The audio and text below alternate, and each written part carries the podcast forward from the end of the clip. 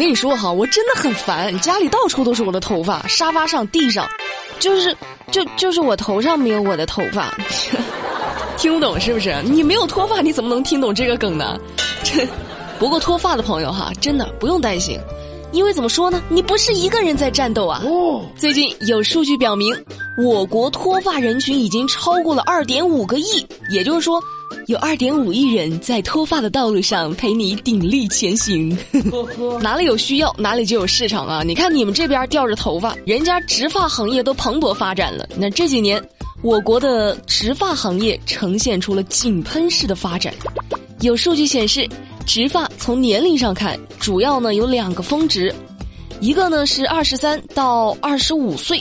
啊，另一个呢是三十四到三十六岁。那不管怎么说，这还是年轻人居多呀。这没脱发的也别急着笑啊，不是不脱，只是时候未到，知道吧？而且你们知道人为啥脱发不？那因为。你太久没有对象，你的脑袋就错以为你出家了，所以让头发就自个儿脱落了，知道不？不是你这话太伤人了，真的太伤人。现在的人呢，为了美丽啊，真的是用尽心思，不是，不是为了我这个美丽啊，是为了好看啊，那个美丽。那重庆四十二岁的刘女士，七月十五号呢，在美容院花了三万块钱进行了拉皮手术。手术后的一个月里，刘女士呢就一直觉得这脸呐有点不对劲儿。那一照镜子才发现，不仅嘴巴变歪了，眼睛还无法完全闭合。医生诊断，刘女士呢是属于面部神经损伤，那也就是面瘫了。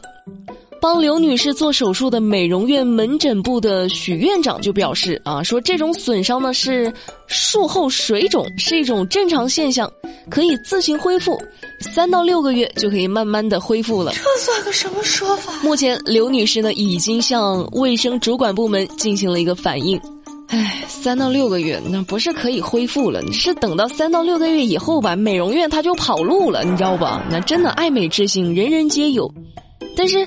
你说咱能不能还是找正规的医院和有从业资质的医生来动手，尽量减少意外的发生？不然你说，这本来是为了美，结果整个面瘫，这得不偿失啊！我太难了。很多女孩她少女心那个一泛滥啊，就想要那种自己喜欢啥对方就给你啥的爱情。那在这一点上，欧某就做得很好。八月十一号下午。欧某呢和陈某这对小夫妻准备看电影去了。那在路上呢，看到了一辆没有拔钥匙的电瓶车，这妻子陈某啊就心生歹念，就把钥匙给人家拔了下来，交给了丈夫欧某，就说呢：“亲爱的，我特别喜欢这辆电动车哦。”呵呵，你说这老婆都这么说了，那当老公的那只能照办呢。于是，在等着看电影的过程中呢，欧某呢就担心这个电瓶车的主人会回来把车挪走，还一个人跑了出去，把电瓶车挪到了三百米开外的人行道上，再返回去看电影。那可以说是很努力了。你不愧是我看上的男人，我真为你骄傲。等电影散场之后，他就和妻子陈某一起把这辆电瓶车骑走了。那目前。两人因涉嫌盗窃罪被长宁警方依法刑事拘留，案件也正在进一步审理当中。那，唉，还真的是不是一家人不进一家门哈？你这是什么神仙爱情？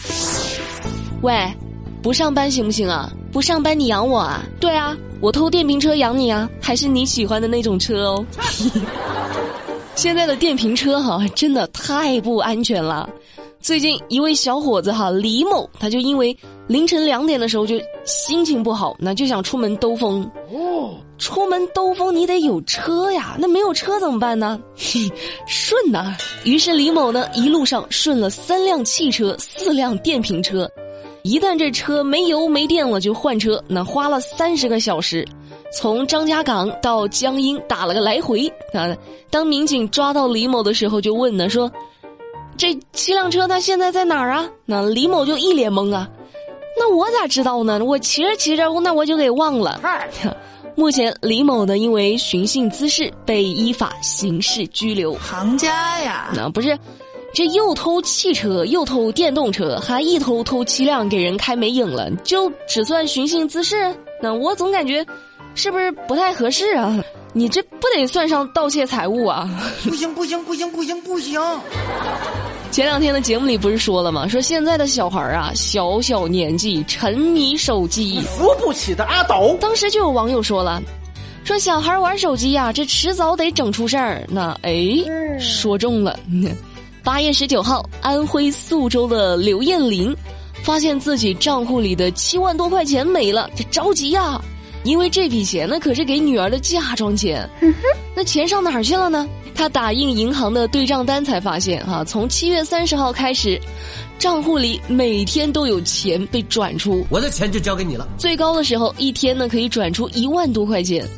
刘艳玲就问家里人呢，说：“怎么回事啊？”嗯，呃，最终十五岁的儿子承认了，说是自己买游戏装备花了这些钱。像话吗？这个？哎，我就不明白，你说你手机有时候拿给小孩就。玩一会儿，你这怎么支付密码还能让孩子给破解了呢？哎，这真的是太坑了！你你说这回还把姐姐的嫁妆给坑了，你说我说？你这个小朋友思想一点都不纯洁。不过也不全是孩子坑家长的哈，家长坑起孩子来那也是丝毫不手软呐。最近重庆江津执法人员查处了一辆限载五人，实际上挤了九个人的车，多危险！怎么坐下去的呢？前后排那坐了六个人，还有三个孩子呢，被塞进了后备箱。后来一问才知道啊，本来呢是一家十口，准备开两辆车到四面山游玩，但是其中一个人呢，因为突然有事开走了一辆车，那剩下的九个人怎么办呢？那就挤挤呗。疯了！最终驾驶员因为超员被罚款两百元，扣六分啊。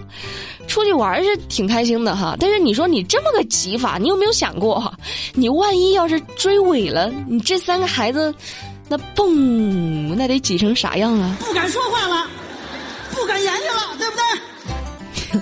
真的，你别人坑爹，你这坑孩子呀。最近十三岁的女孩小陈就跟着妈妈来到南京旅游。旅游途中，这俩母女呢吵架了。哎，妈妈一赌气，竟然直接把小陈独自丢在了街头。这小陈呢是身无分文，也没有手机，那只好是忍饥挨饿十几个小时之后向民警求助。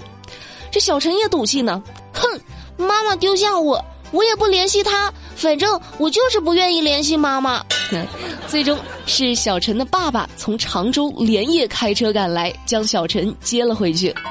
唉，女人生气都这么恐怖的吗？跟自己的孩子也要玩这么大？再生气啊，也不能把孩子丢外面啊！你再怎么生气，你也得记住啊，这孩子他是自己生的呀。好，节目的最后，我们再来一起讨论一件事儿。那今年三月，二十九岁的男子小张，在北京昌平东关地铁站突然晕倒了，值班站长拨打了幺二零。三十分钟之后，当急救人员到达时，小张已经没有了生命体征。家属认为，等待期间地铁公司呢没有及时抢救，导致错过了最佳的抢救时机，因此向地铁公司索赔一百五十万。地铁公司则表示，对猝死者抢救超出了地铁职责的范围。最终，因为双方不同意调解，该案未能当庭宣判。那。在地铁站猝死，向地铁公司索赔一百五十万，那这事儿你们怎么看？哼，真的是蛮不讲理哎！自己身体的问题又赖上地铁，哎，话不能这么说。我觉得地铁就是有责任，为什么三十分钟幺二零到达之前没有对他采取抢救措施呢？这算个什么说？节目下方欢迎留言，留下你的看法，和大家一起讨论吧。好了，我们来看看今天的树洞环节。说到环节，有网友提问了哈，说美丽，我总是发现我的前任在以各种方式，这么多年来一直在关注着我，你说他什么意思呀？他是不是想跟我死灰复燃呢？哎，这个问题吧，这不好说。那他，我倒觉得比起他想跟你死灰复燃，关注你的原因，他更有可能是知道你过得不好，他就放心了。好啦，今天的新闻美丽说就跟你们说到这啦。了解更多资讯，参与话题互动，新浪微博搜索关注马栏山广播站就可以找到我啦。每天晚上八点不听不散，拜拜。